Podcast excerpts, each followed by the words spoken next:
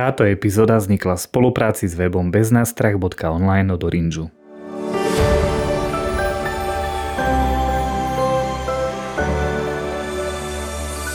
Zdravé vnímanie vlastnej hodnoty je pre náš život veľmi dôležité. Výskumy ukazujú, že sebaúcta sa vo veľkej miere formuje najmä v detstve a podkopanú seba dôveru si deti a mladí ľudia nesú so sebou do dospelosti, ak im niekto nepomôže zmeniť pohľad na ich samých.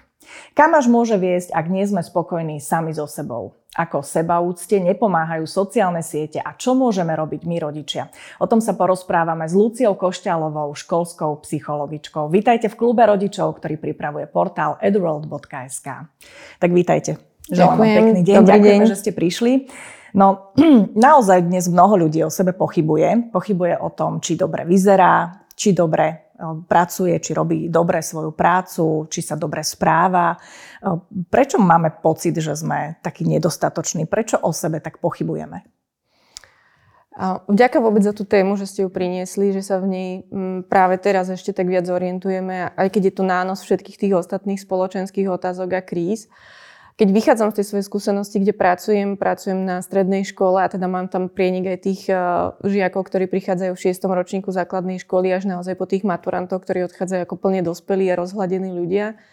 A keď sa vraciame do toho ich obrazu a pracujem, pracujem s nimi, tak naozaj musím konštatovať, že teraz to vychádza ako taká veľmi intenzívna otázka, ktorú si kladú mladí ľudia v tej preferencii toho druhého ročníka až tretieho na strednej škole, kedy hovoria o nedostatočnosti napríklad pre tento svet, že nebudú žiadnym prínosom tejto spoločnosti.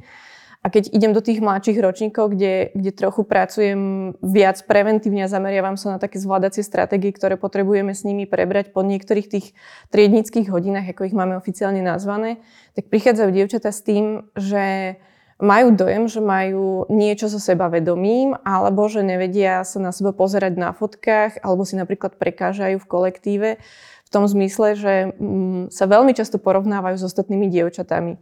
Že tieto veci nám tam veľmi tak prirodzene bežia a veľmi sa zvýrazňujú, predovšetkým potom, ako sme intenzívne žili v tom sociálnom sociálnej izolácii a pritom sme všetci intenzívne žili v sociálnych sférach, myslím v tom online svete a tam, tam bežali mnohé veci oveľa rýchlejšie, ako keď sa detská stretávali prirodzene v kolektíve a vedeli si niektoré veci odkomunikovať. Čiže pandémia tomu nepomohla, tomu sebavedomiu? Veľmi výrazne zvýraznila tie naše nedostatky, úzkosti, čo sa týka sebavedomia, takých tých nánosov spoločenských, predovšetkým aj tlakov a očakávaní, ktoré majú napríklad rodičia alebo dospelí od dospievajúcich detí a mladých ľudí. A veľmi výrazne tam zasiahla aj do toho, že im chýba tá skúsenosť, sociálna skúsenosť v tom, kedy si mohli niektoré veci vyriešiť a vydiskutovať z očí v oči a odčítať aj také tie bežné veci, ako je mimika, ako je gestika, ako mohli tam trénovať mnohé napríklad aj protichodné názory alebo naopak, že keď niečo vybuchlo emočne, a dievčatá si vynadali tradične, ako si vynadali, tak potom častokrát prichádzalo, že sa objali ako najlepšie kamarátky a to napríklad im chýbalo v tom online svete. Skúsme tak možno z toho fyziologického mm. hľadiska, ako sa vyvíja ten sebaobraz u detí a u mladých. Čo na to vplýva? Um, aktuálne, ak by som mala byť pri tej skupine, že je druhý stupeň základnej školy a keď tam sa pozerám na dievčatá, s ktorými a aktuálne naozaj pracujem asi najviac intenzívnejšie v tejto téme sa nachádzame, že v 8. a v 9. ročníku, keď tam potrebujeme o tom rozprávať a prišli sme do bodu, že niektoré tie témy potrebujeme oddelenie, oddelenie uh, hovoriť a komunikovať s dievčatami a niektoré s chlapcami, lebo chlapci vyslovene u nás na škole majú, ani to nejdem definovať, že svoj svet, ale preferujú svoje záujmy, že ich teraz zaujímajú majstrovstvá sveta vo futbale a k tomu, k tomu všetky elektronické náležitosti, ktoré sú, takže to sú ich témy, ktoré komunikujú a tam ma nepotrebujú, lebo to vedia aj s triednym. No ale potom sú tu dievčatá, ktoré veľmi výrazne odčítajú, čo sú napríklad čo sú nové trendy na Instagrame, TikToku a ostatných sieťach. Tie prenášajú do svojho, snažia sa preniesť do svojho výzoru a veľmi sú tam také nasiaknuté tým, že čo je zdravé a čo zdravé nie je, ale je to pre nich metúce, pretože ako keby nemali tú kontrolku toho, že čo je uniformita a naopak, že čo je tá moja jedinečnosť a ako to skombinovať, aby som zároveň úplne nezapadla a nebola šedá, ale zároveň stále som to bola ja. Toto sa vytvára ako veľký, eh, vynára ako veľký problém. A potom sme tu, tá druhá skupina my dospelých, ktorí niekedy nevieme zareagovať na ich napríklad prílišné pre nás výrazné premeny, ako sú odfarbené alebo nafarbené vlasy, ako sú napríklad typ oblečenia, ktorý sa nám nehodí napríklad k tej postave a máme tendenciu okamžite na to zareagovať. Alebo niekedy je to aj zmena stravovacích návykov, ktoré pozorujeme, že si nosia niečo iné na desiatu, alebo že si kupujú niečo iné na desiatu. Alebo ešte sú dievčatá veľmi citlivé na to, ako hodnotíme ich fyzické výkony napríklad na telesnej výchove.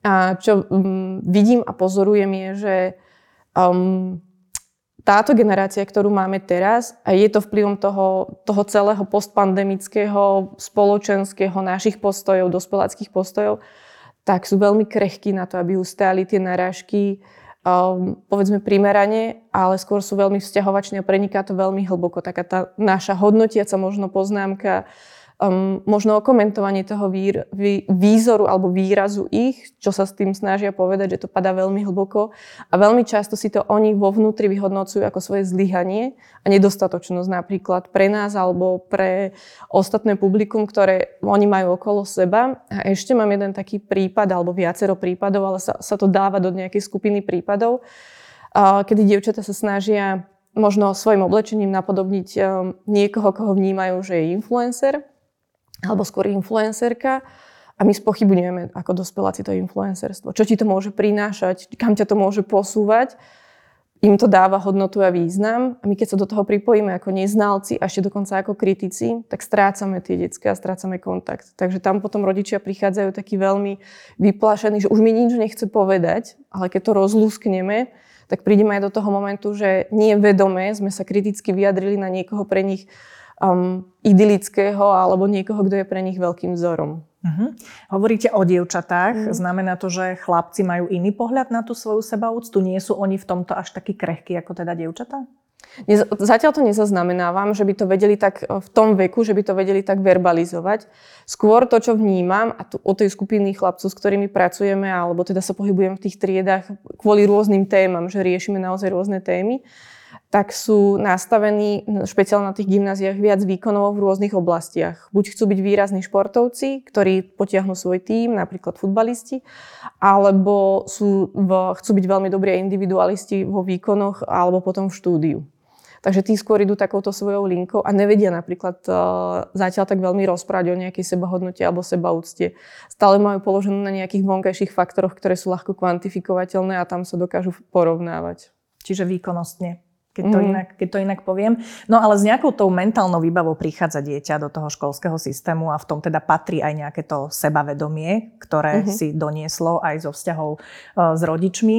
Uh, je to tak, že to moje sebavedomie sa môže nejako meniť v tom mojom živote? Že ja neviem, keď ako dieťa mám zdravé sebavedomie a v, v podstate vyrastám v štandardnom prostredí, potom v škole sa mi môže zrazu ten pohľad na mňa zmeniť, že zrazu začne mať, mám pocit, že som e, nejaký menej cenný?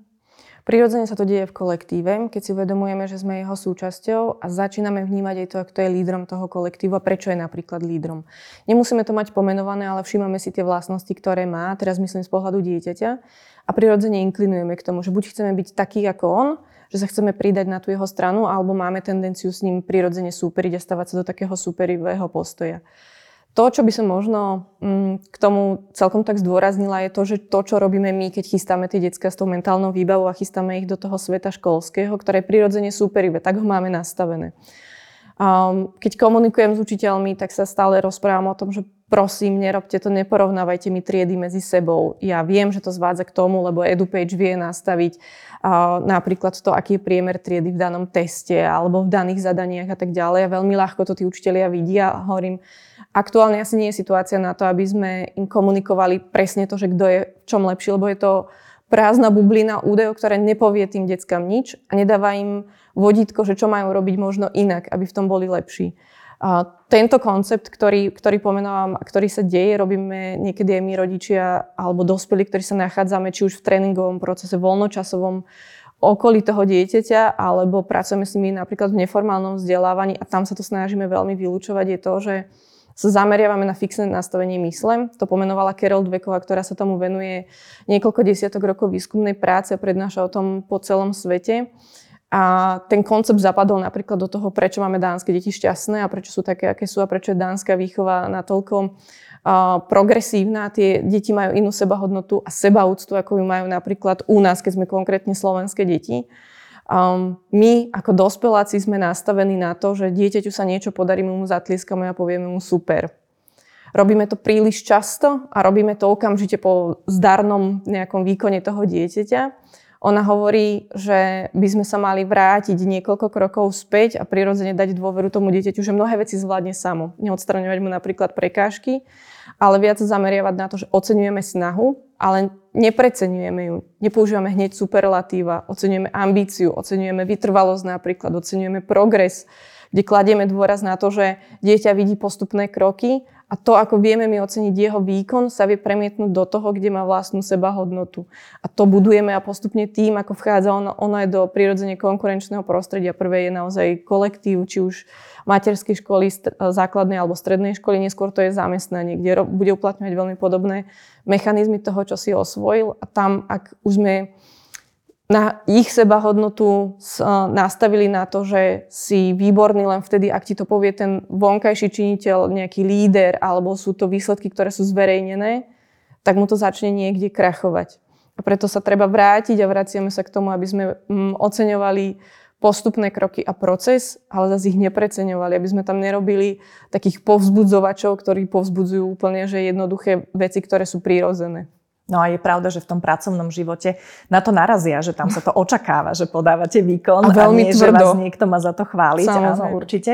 No ako sa prejavuje, že má dieťa e, nízke sebavedomie, že má problém s tou sebahodnotou? Ako to môžem odčítať? Napríklad o, veľmi jednoducho to u mňa vidno v kancelárii, keď prichádza ku mne čo, čo je teraz posledno, posledných dňoch veľmi intenzívne, pretože v tej m, optike školského roku sme prišli do toho, že sú v plnom zaťažení. To znamená, že už sme všetky tie administratívne veci z toho a adaptačné veci z toho úvodu školského roku absolvovali, už by mali byť integrovaní do toho školského prostredia a už nastúpila tá rutina až stereotyp školského prostredia, kde výklad e, je kombinovaný s nejakými písomnými skúškami po tematických celkoch, ktoré sa stretávajú v približne rovnakom období.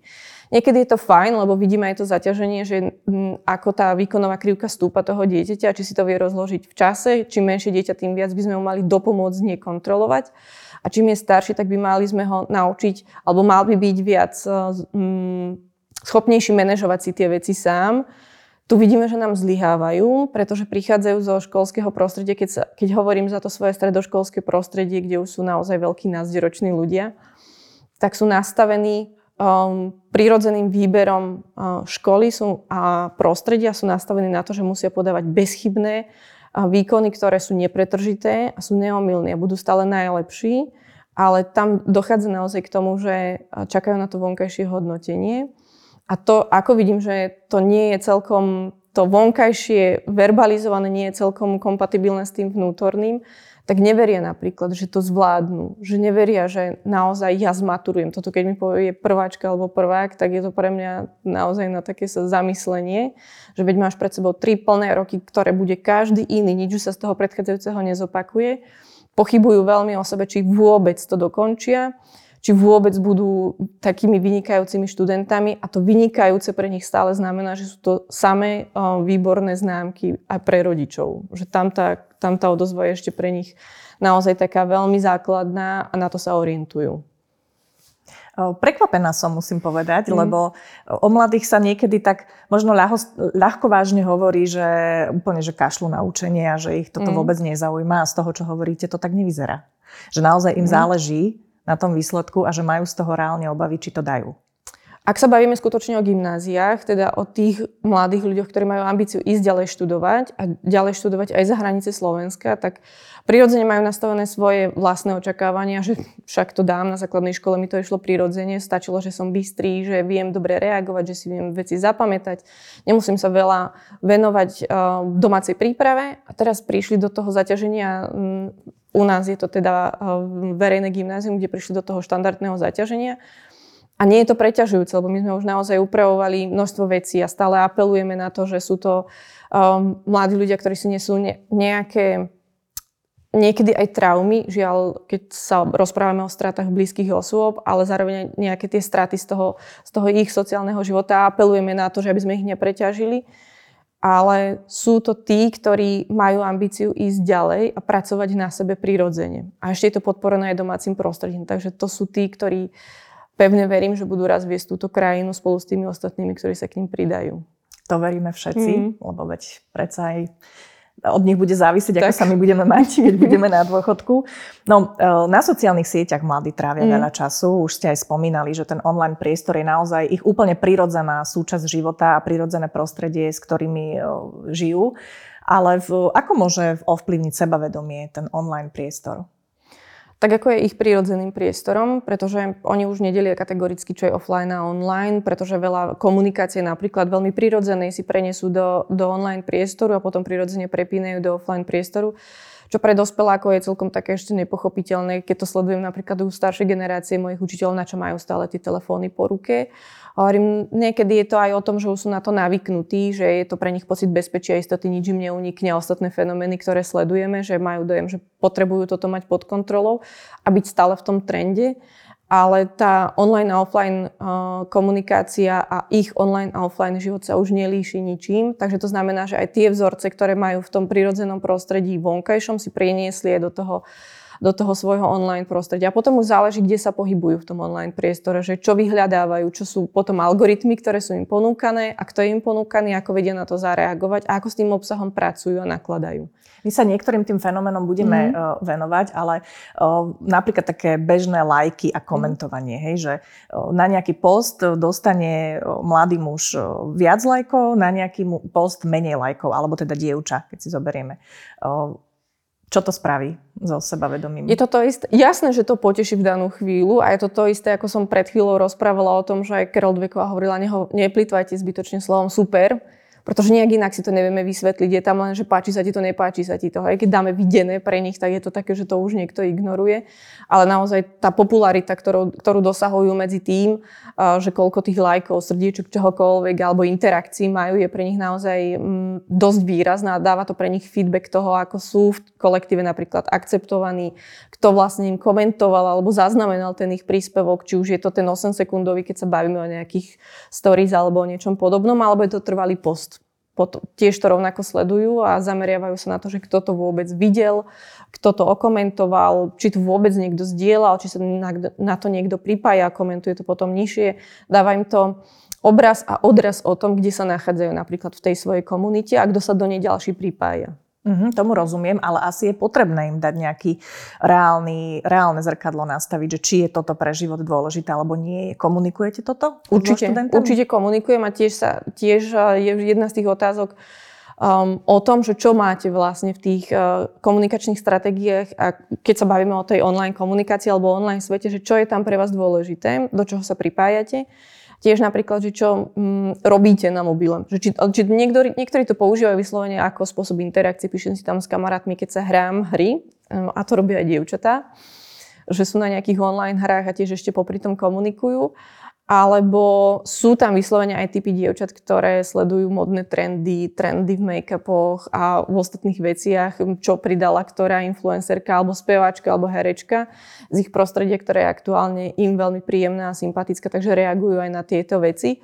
A áno, mnohé, keď už prídu, a teraz sa bavím, že 7, uh, 7 8 ročník, keď sme práve tieto veci robili, keď, sme, keď som aj ja používala DAO kampaň, ktorá prišla s tým, že zobrazuje úplne inú formu a úplne iný formát ženského tela, tak tam je plné uvedomenie, to, čo som ja zažila, bolo plné uvedomenie toho, že áno, toto je realita, a áno, na Instagrame a na TikToku je množstvo filtrov. A áno, tá influencerka to používa. Ja viem, že to nie je realita, a napriek tomu je tam odbočka, ale chcela by som vyzerať aspoň tak dobre ako ona.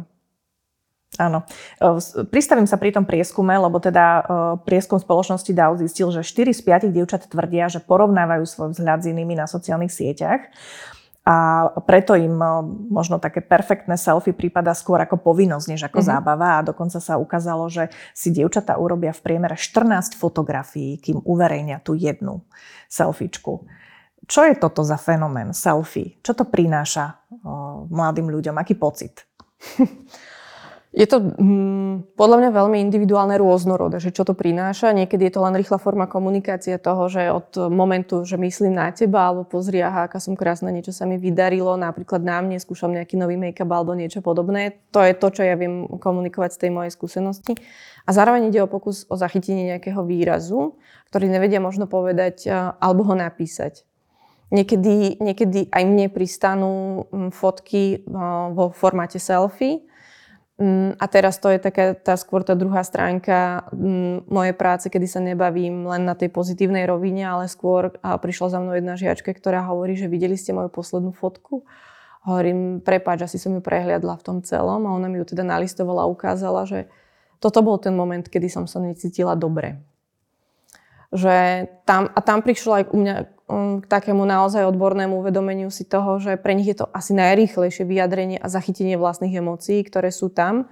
Hoci niekedy áno, teraz keby sme otvorili a prelistovali to množstvo fotiek, tak sú štilizované u tých dievčat, pokiaľ sa cítia relatívne dobre. Štilizované sú tiež z toho, lebo si myslia, že tak to má byť že tak sa páčia okoliu. Potom prejde nejaké vekové obdobie alebo časový úsek, kedy prirodzene dôjde k uvedomeniu, že toto vôbec nie je potrebné na to, aby ma ľudia identifikovali, pripájali sa ku mne, aby to utvrdzovalo napríklad priateľstva alebo prirodzene príde k takej selekcii to, tých kamarátstiev, či už medzi dievčatami v tých jednotlivých skupinách, v ktorých sa nachádzajú a sú potrebné pre nich, aby tam boli, aby si utvrdzovali aj tieto veci aby prechádzali postupne všetkými tými jednotlivými vývinovými fázami. Ale sme tu, myslím, a nadobúdam ten dojem, že ako dospeláci sme tu aktuálne od toho, aby sme im to vysvetľovali ešte viac. Chápavo, tolerantne, možno to nezhadzovali, aj keď tomu nie celkom rozumieme. Nechajme si to vysvetliť, čo tam ten výraz znamenal, prečo si sa tak postavila. A zároveň rešpektujme aj tú chvíľu, keď povie, že to nechce rozoberať.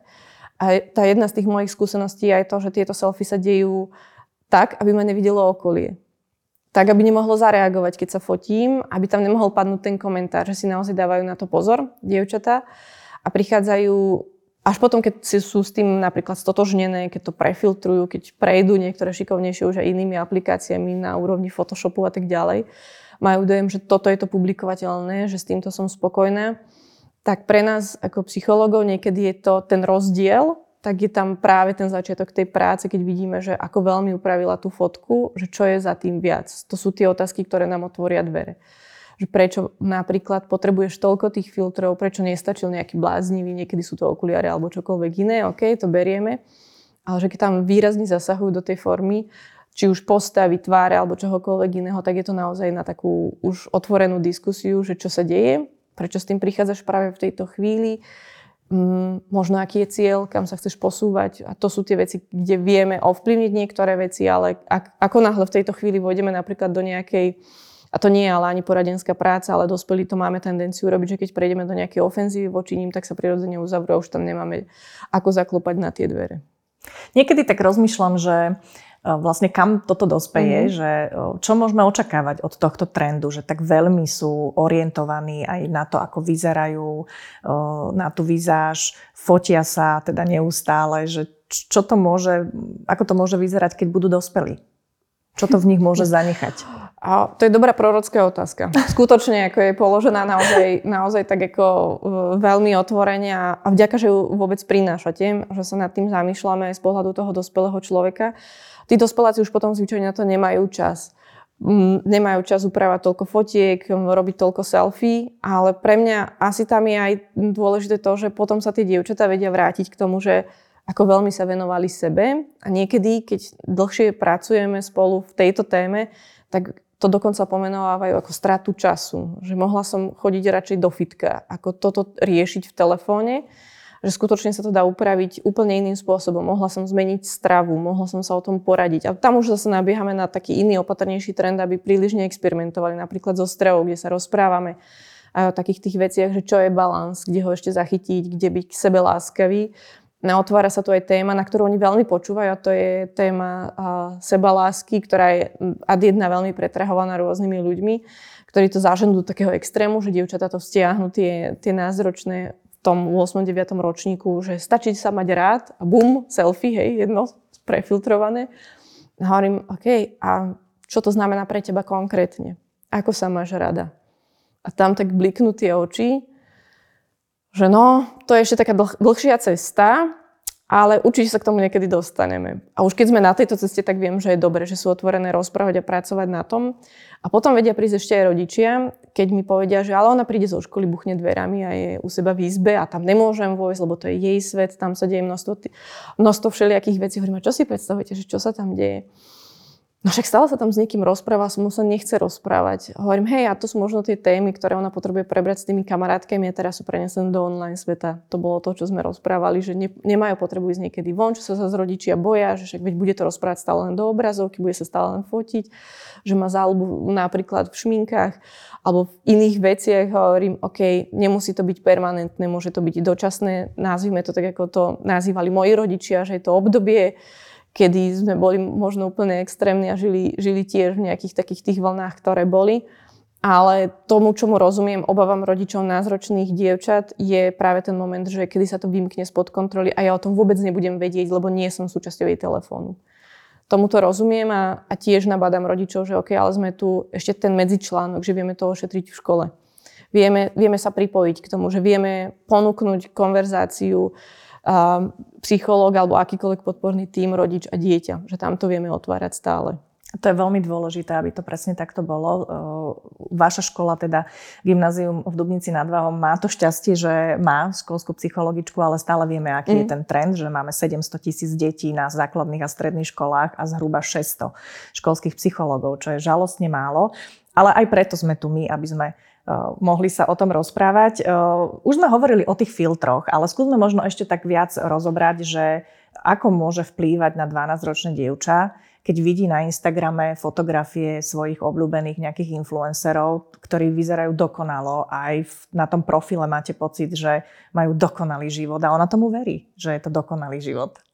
A mm, je to prvé, čomu ona uverí, a potom, keď sa vrátime do toho jej reálneho života, tak má dojem, že, je dostatoč, že nie je dostatočne napríklad šikovná, alebo je to nevyšlo písomke, ja neviem, z biológie alebo z ostatných vecí, pretože jej najlepšia kamarátka tancuje v takej skupine, ktorá je príbuzná niečomu, čo jej sa páči, ale ona nie je dosť dobrá na to, aby tam napríklad tancovala alebo začala neskoro tancovať alebo vôbec nemá žiadne svoje záujmy, kde by mohla vynikať a kde by si mohla um, uplatniť takéto, že áno, som dosť dobrá a nemusí byť všetko to, čo je na Instagrame plným odrazom reality.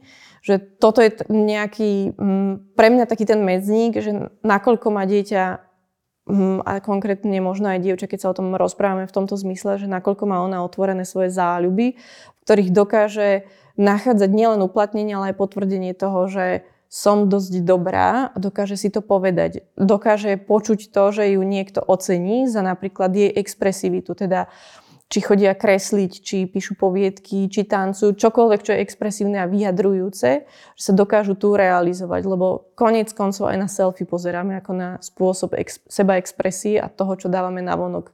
A tam je niekde presne ten moment, že kedy s tým dokážeme napriamo pracovať a ukázať, že áno, vôbec nepotrebujeme sa um, niekde um, ani nie, že zaraďovať k tým ľuďom, ktorí potvrdzujú, že to, čo je na Instagrame, to je prázdne, ktoré nám neuveria. My potrebujeme byť uveriteľní a autentickí na to stále počúvajú, na autenticitu. Dôležité je rodinné prostredie, mm. to je nám všetkým jasné. Ako sa možno vyvíja takéto sebavedomie dieťaťa, jeho vzťah a láska aj k vlastnému telu na základe toho, čo vidí doma? Ovplyvňuje vzťah rodičov, aké, majú, aké má matka napríklad pohľad na svoje telo, to, ako sa cíti jej dcéra, jej syn? Samozrejme. Ako konkrétne?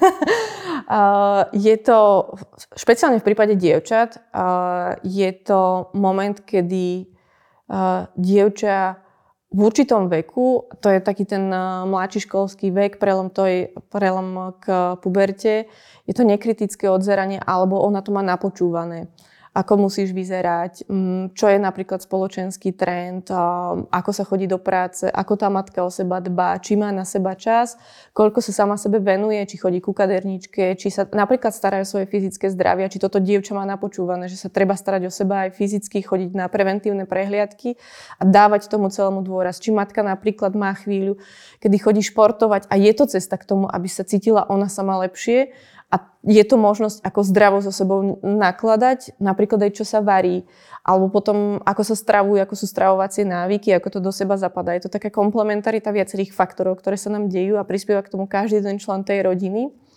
A niekedy je úloha otcov v tomto mm, taká, že mám dojem, že niekedy tápu a kedy sa tak nechcene vyjadri k postave dievčaťa, Uh, príde, donesie si domov kamarátku a on ju začne kladne uh, oslovovať, hodnotiť. Wow, ty máš aké parádne vlasy a pritom môže mať rovnako dlhé vlasy, ako má, jej, má jeho vlastná dcéra. A ona to teraz tak akože na, veľ, na veľmi rýchlo zachytí, že tak ja mám veľmi podobné, uh, veľmi podobné vlasy a na si to nevšimne. Alebo robíme rovnaký šport a moje výsledky neohodnotí.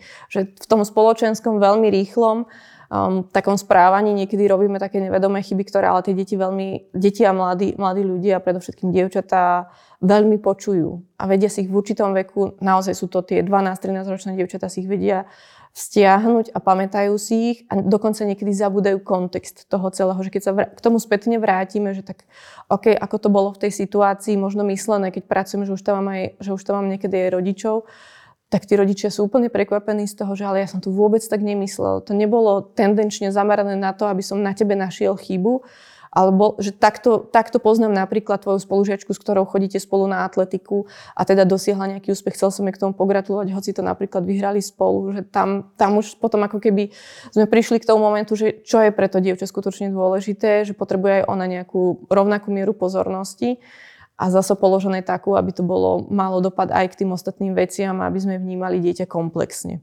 Aj v tom rodinnom prostredí a niekedy, to sú posledné skúsenosti, mm, kedy prišla, a tá matka za mnou chodí dlhodobo, no, lebo to dieťa u nás na 8-ročnom gymnáziu, tak e, sme sa rozprávali, že dlhšie hľadala cestu, že k, k tomu dieťaťu a potom hovorí, a ja som ho začala tak akože povzbudzovať, je to chlapec, um, ktorý má dojem, že sa jej stráca pred očami, že to už nie je ten môj syn, ktorý to bol predtým.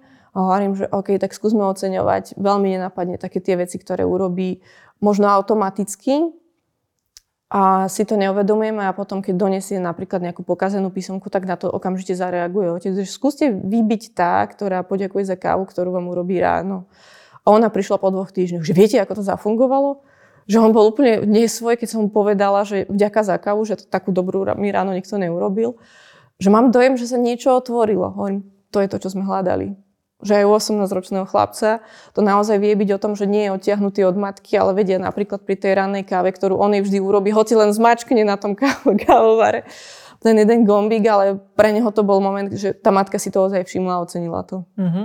Hovorili sme síce viac o dievčatách, čo sa mm. týka výzoru, ale e, ja predpokladám, že rovnako to nejako prežívajú aj chlapci. Áno. Uh, ja mám doma malého syna, uh, takže ako to riešiť s chlapcom? Ako v ňom vybudovať taký zdravý vzťah k jeho výzoru? Ako to nastaviť tak, aby sa mal rád? Ja sa usmievam teraz, lebo som si predstavila tých svojich stredoškolákov, ktorí v určitom bode, a to je iba čisto moje pozorovanie, začnú experimentovať s vlasmi že si ich nechávajú naraz, vtedy drvia väčšina otcov príde do takého zavzdušnenia sa, že takto predsa nemôžeš chodiť do školy, niekedy aj zavolajú našej pani riaditeľke, že videla si, že mám tam svojho syna, pokiaľ sú to nejakí takí známi, že nemáte v školskom poriadku, že má prísť upravený alebo niečo podobné. A však, veď má, ale má ich dlhšie tie vlasy, má ich v gumičke, je to pre nás OK. Uh-huh. Tak už potom sú takí, že dostanú aj od nás spätnú väzbu, že, že tak toto asi nie je oblasť, ktorú my celkom riešime. Ale áno, vidím to aj u chlapcov, že experimentujú, že prejdú nejakou zmenou toho, ako sa obliekajú, že odrazu im začína záležať na tom, že či majú flanelovú košulu a pod ňou biele tričko a že či to je trendové. A rovnako aj k, napríklad k tým vlasom, alebo niektorí chlapci začnú zarastať, zapustia strnisko a podobne, že aj toto je ten moment, kedy oni prechádzajú nejakou fyzickou premenou a je to pre nich dôležité obdobie. Rovnako ako pre dievčata, tak aj pre tých chlapcov. A úsmevná príhoda, niekedy to súvisí aj s tým štýlom v ktorom sa snažia oni vyjadriť alebo v ňom žijú. Napríklad eh, chlapci, ktorí sú súčasťou metalovej skupiny, lebo častokrát sú súčasťou napríklad aj nejakých skupín, tak si nechávajú narásť vlasy. No a tak hej, je to o nejakom hĺbšom vzťahu, ktorý s tým chlapcom mm, mám v rámci jeho skupiny, lebo tam pracujeme intenzívnejšie. Prišiel s konštatovaním a pozera na mňa, že pani psychologička, vy máte krátke vlasy, ale vy to máte tak super. A na neho, že prečo? No lebo ho tieto dlhé sa treba starať a to už aj masku som si musel dať. Viete, aby sa mi to nelámalo. Hovorím, OK. Ale je to pre nich, je, pre mňa bolo signálom to, že prišiel vôbec metalista, prišiel za mnou s informáciou o tom, že dávam si masku na vlasy. Že to už je tak veľmi otvorené a že chce o tom komunikovať. Hovorím, že jasné, OK, však veď, vidíš, treba sa starať aj o také vlasy. Áno, ten výzor je veľmi dôležitý a špeciálne teda aj v období puberty nám tak. na tom nesmierne záleží, aby sme dobre vyzerali, aby sme... Veď eh, koľkokrát sa pre, prezlečú, to je jedno, či mhm. dievča alebo chlapec. A to mi komunikujú rodičia. Viete, čo má v izbe? Hovorím, no neviem, nie som s vami. Haldy oblečenia, veď to ráno, keď odchádza, to sa štyrikrát prezlečia. To, tu už nerozlišujeme, či je to chlapec alebo dievča. Hovorím, áno, je to podstatný faktor, ako vstúpi do tej triedy a na neho pozrú jeho kamaráti a on sa v tom musí cítiť dobre. On sa v tom musí cítiť, že mu to pasuje, že mu to naozaj nezvýrazňuje nedostatky, ktoré aktuálne nechce odhalovať, ale zároveň ho to aj vyjadruje. To sú dôležité veci pre nich. Ešte možno sa vrátim späť k selfie jednou otázkou, mm-hmm. lebo teda to súvisí aj s tým výzorom, lebo však zrkadlím sa nejako. Ako by sme mohli teda naučiť deti, že, alebo teda máme sa s nimi o tom rozprávať, ako si robiť selfie, alebo vysvetľovať im možno, že čo ty môžu prejaviť, čo ty môžu dať najavo, baviť sa s nimi o tom? A ja by som išla do tej témy skutočne by som išla do toho, lebo aj my dospelí si ich prirodzene robíme s kamarátkami, keď ideme von, alebo s kamarátmi z partiou, keď ideme von, tak si urobíme určite selfiečko a nezamýšľame sa nad tým viac a tiež ich urobíme možno dve, tri a nerobíme ich toľko násobne ako mm, mladšia generácia. Ale tiež by som možno išla do tej debaty a možno si urobila nejaké s tým dieťaťom a ukázala, že teda to môže byť aj o nedokonalosti napríklad z toho, ako spoločne niečo robíme a nie sme tam štilizovaní. Napríklad teraz ide obdobie Vianoc, tak napríklad vianočné pečenie alebo vytváranie vianočných darčekov, že to nemusí byť o štilizovaní sa a môže tam vzniknúť fotka, selfie, ktorá má určitú emóciu, emočný náboj aj spomienkového charakteru, že si to vieme nájsť, že to zachytáva naozaj práve nás dvoch alebo troch pri tejto dôležitej aktivite. Mm-hmm. To je pozitívny emočný mm. náboj, potom tu máme tie negatívne. Tak. Napríklad kyberšikana, to je taký fenomén dnešnej doby a teda špeciálne virtuálneho mm. sveta. Ako môže kyberšikana zamávať so sebavedomím dieťaťa z toho, ako sa začne na seba pozerať? Tak ako akákoľvek iná forma násilia, ktorú to dieťa zažíva, Um, kyberšikanou sme to začali um, a myslím, že je čas a dlhšie to komunikujeme, že by sme mali ten pojem z toho, z toho nášho hlavného sveta vypustiť, lebo tak ako fungujú online a offline prirodzene, že sa im zlievajú svety, tak takisto tá forma kyberšikany je len pokračujúca forma nejakej napríklad fyzickej, psychickej alebo akékoľvek inej formy šikany, ktorú si zažívajú v nejakom prostredí, v ktorom žijú. Takže to je skôr už taký metodický pojem, ale je to absolútne rovnako vážna téma, ako keď sa to fyzicky napríklad udeje po škole alebo v akomkoľvek inom prostredí. Je to rovnako závažné, rovnako bolestivé emočne pre to dieťa.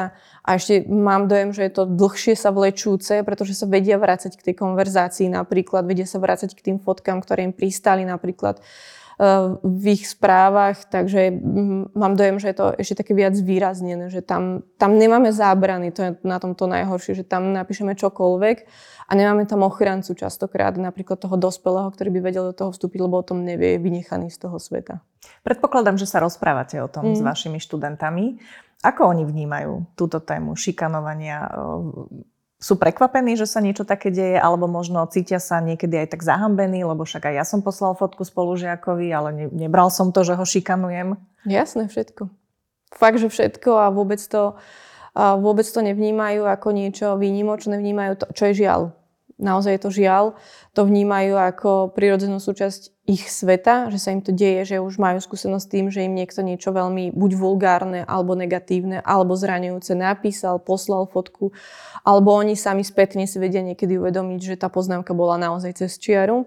To je, to je dôležitý moment, keď si to vedia uvedomiť a potom vedia reagovať inak v tých situáciách.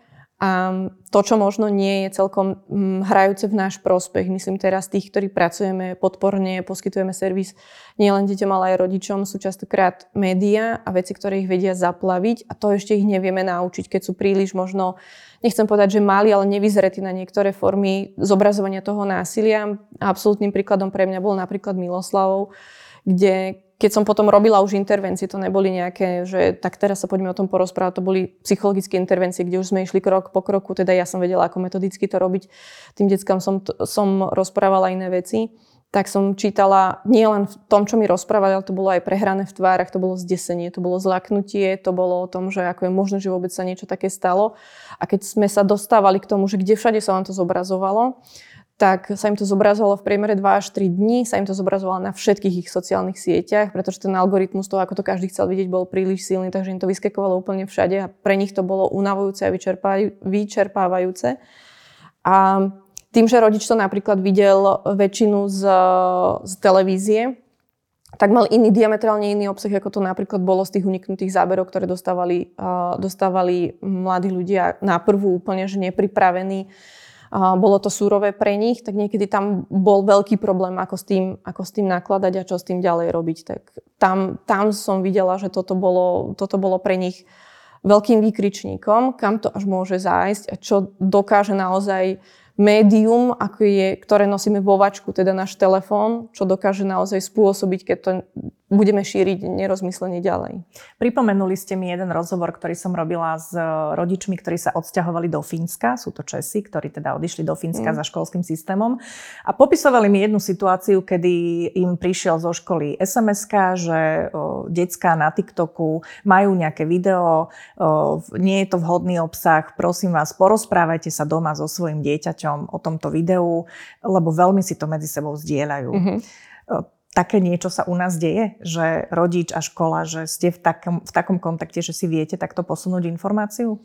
Jo, vo svojej škole a vo svojom okolí sa to snažím robiť. Keď bol Miloslav, okamžite sme tiež reagovali cez EduPage, cez správy rodičov, tak ako sme ich, bolo, lebo to ešte bolo vianočný čas, kedy detská boli doma a, tak sme sa snažili zasiahnuť ešte aj ten podporný orgán, čo sú rodičia v ich bezprostrednom, bezprostrednom okolí alebo kontakte a rovnako sme ich prosili, aby nám s tým pomohli, že, ale sme im aj vysvetlili, že budeme sa tej téme venovať po príchode do školy, aby tam boli ošetrené veci, ktoré vieme ošetriť my, ale prosili sme ich o podporu aj v ich domácom prostredí a reagujeme na to tak často, ako sa len dá. A práve prostredníctvom tohto komunikačného kanálu prosíme rodičov. A máme to tak nastavené, že sú naši partneri, bez ktorých to nedáme. My sa môžeme hádzať o zem v tom školskom prostredí, máme len malý vyhranený čas. Hoci je u nás dieťa napríklad od 7.50 eh, do, do 14 ale potom ten zvyšný čas my ho už nemáme a to, kde môžeme s ním pracovať, je 45 až 90 minút v nejakej téme, ktorá je emocionálne nejako sítená a pracovať s týmto a predsa len v tom rodinnom prostredí v pobednom čase sa to dá rozložiť úplne inak a tam je ten rodič pre nás veľmi dôležitým partnerom. Na druhej strane rodičia sú často v nevýhode, lebo ani len netušia, že tak. aké videá si zdieľajú medzi sebou uh, deti. Ako môžeme pomôcť zastaviť šikanu? Keď sa teda nebavíme úplne o kyberšikane, mm-hmm. ale, ale uh, šikanu. Našim vlastným správaním si myslím a tým, ako sa staviame aj napríklad k niektorým výrokom, ktoré sú počuté alebo ktoré sú opätovne zdieľané.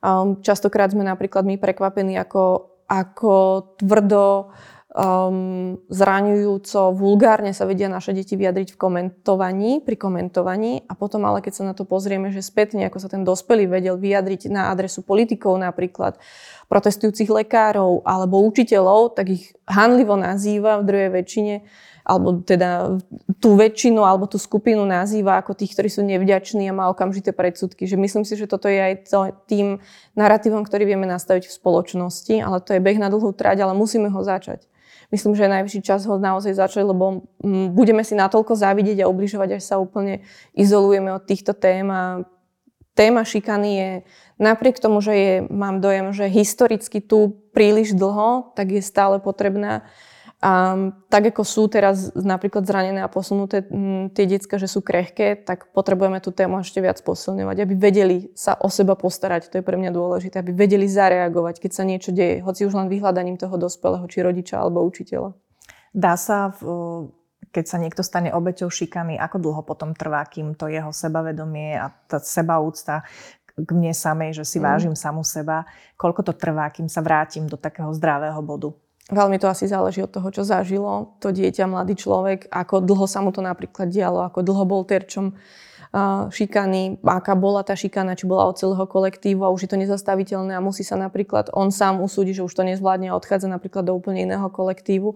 Takže tam je to veľmi individuálne. U niekoho to naozaj uh, veľmi rýchlo zhasne tým, že vidí, že, že sa to celé zastavilo, že do toho vstúpili ďalšie faktory, že zažil pocit spravodlivosti. Je veľmi dôležité, aby zažil pocit spravodlivosti a toho, že to má zmysel sa ozvať, lebo ak to my ako dospeláci len zamietneme, a to sú také detské hádky, alebo to sa stáva, to sú len také ohováračky, však to zažije veľakrát, no áno, ale my to vtedy potvrdíme, že to je normálne a bežné, takže nás to vôbec nezaujíma.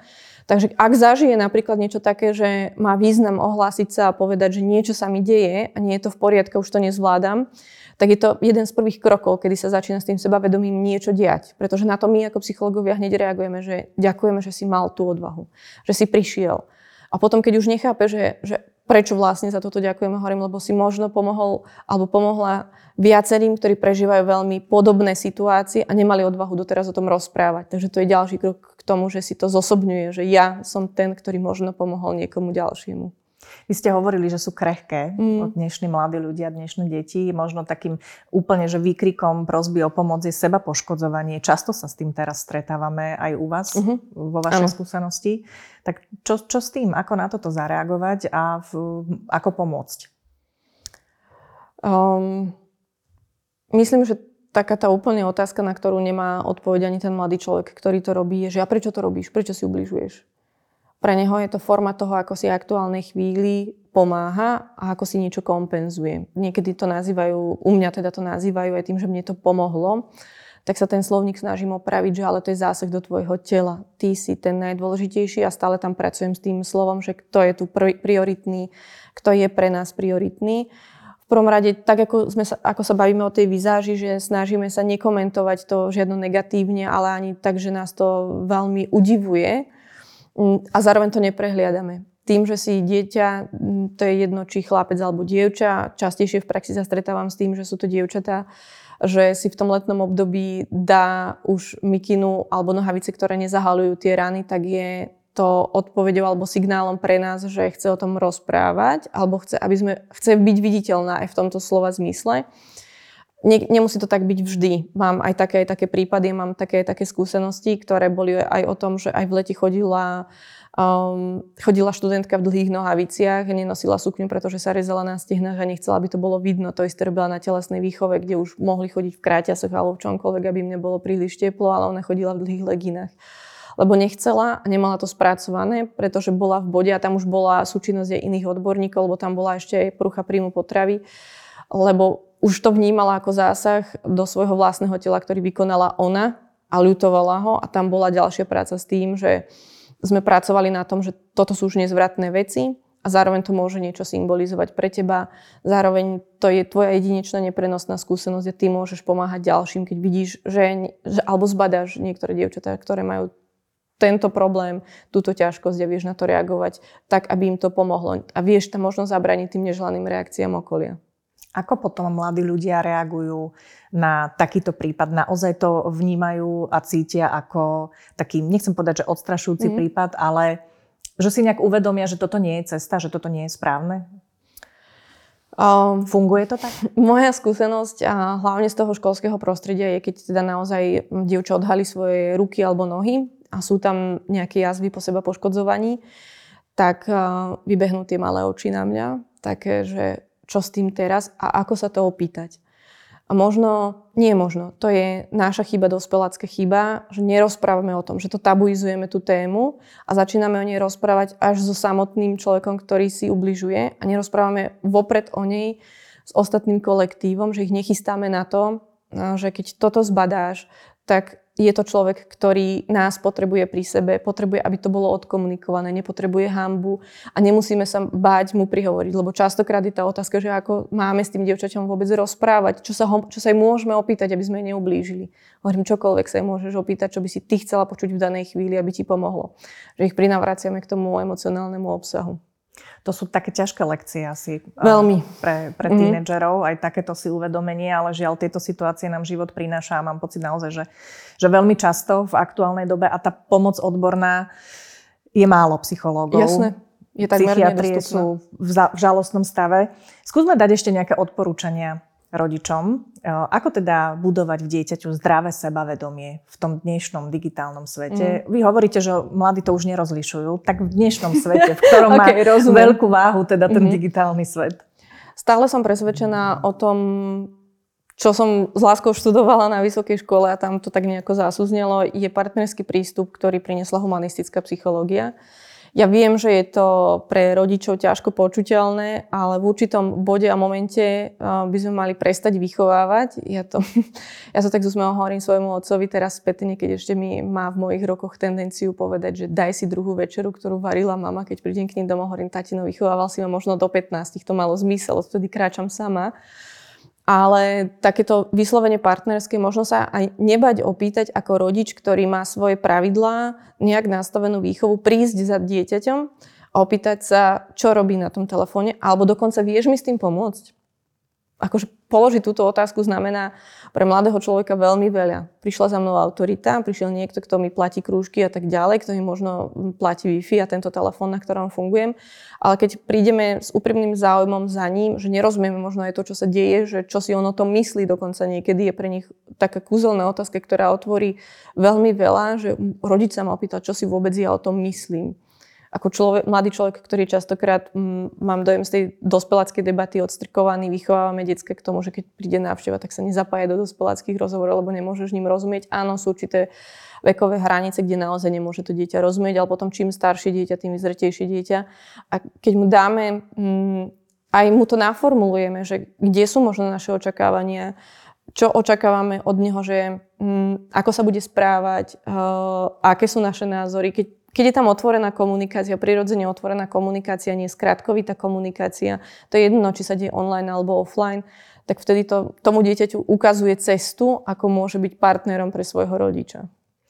To platí určite aj keď riešime výzor, mm. špeciálne teda u dievčat, tak to je možno také posledné odporúčanie, o ktoré vás chcem poprosiť, že ako komunikovať túto tému s dieťaťom, s dievčaťom, mm-hmm. s mhm. tínedžerkou, ktorá sa často obzerá v zrkadle, Jasne. je to úplne prirodzené v tomto období. Pýtať sa, otvárať témy, tieto beauty témy s dievčaťom, ako to zvládnuť, pomôcť jej prejsť vlastne tým hľadaním sa. Mm, to, čo zatiaľ nefunguje a to, čo mám komunikované od takých tých mamičiek alebo mám, ktoré majú názročné cery doma pred zrkadlom a riešia, či tá linka, ktorú si naniesla, je správna a dostatočne tenká a presná, to je pre mňa už majstrovstvo, tak skutočne to tomu dievčaťu pomáha, keď ho ešte tá matka skoriguje, keď idú napríklad spolu na nákupy. Hej? Že napríklad nejaké šaty, ktoré sú na oslavu hm, starej mamy napríklad, kľudne vieme do toho vstúpiť, že počuj, ale tá stará mama asi bude očakávať, že tie šaty, ktoré si oblečieš, budú možno vyzerať takto a takto, lebo je to nejaká spoločenská udalosť.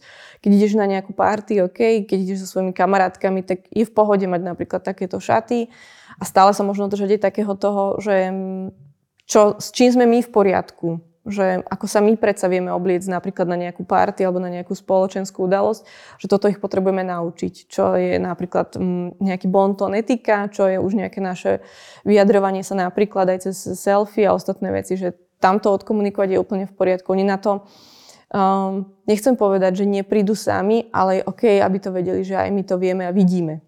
Ten moment, že im povieme, že to vidíme a napríklad to s nami niečo robí aj keď sa nám niečo páči, že to máš pekné, tak ich to vyslovene im to potvrdí, že OK, tak toto je správne, možno aj spoločensky, ak mám 14-15 mm, rokov a obliekam si nejaké veci, ktoré dvíhajú možno učiteľom obočie, to sú crop topy, hej, u dievčat teraz, a klasický narratív k tomu už prechladnutí kríže, však je zima, no a čože máš paperovú vetrovku, hej, no tak to už tie baby tak prevracajú očami ale teda mm, pokiaľ to nosí doma a tak ďalej, je to, pre mňa je to skutočne obdobie. Ja to vidím a pozorujem, že to tak prejde do roka, dvoch a potom už, potom už nosia tie veci, v ktorých sa cítia dobre. Mm-hmm. To všetko ale bude prispievať k tomu, že sa dopracujú k tomu zdravému sebavedomiu a vieme, že zdravé sebavedomie asi rovná sa aj taký zdravý a spokojný život. Samozrejme. Prenáša sa zdravé sebavedomie do ostatných oblastí života. Je to ano, tak? Samozrejme.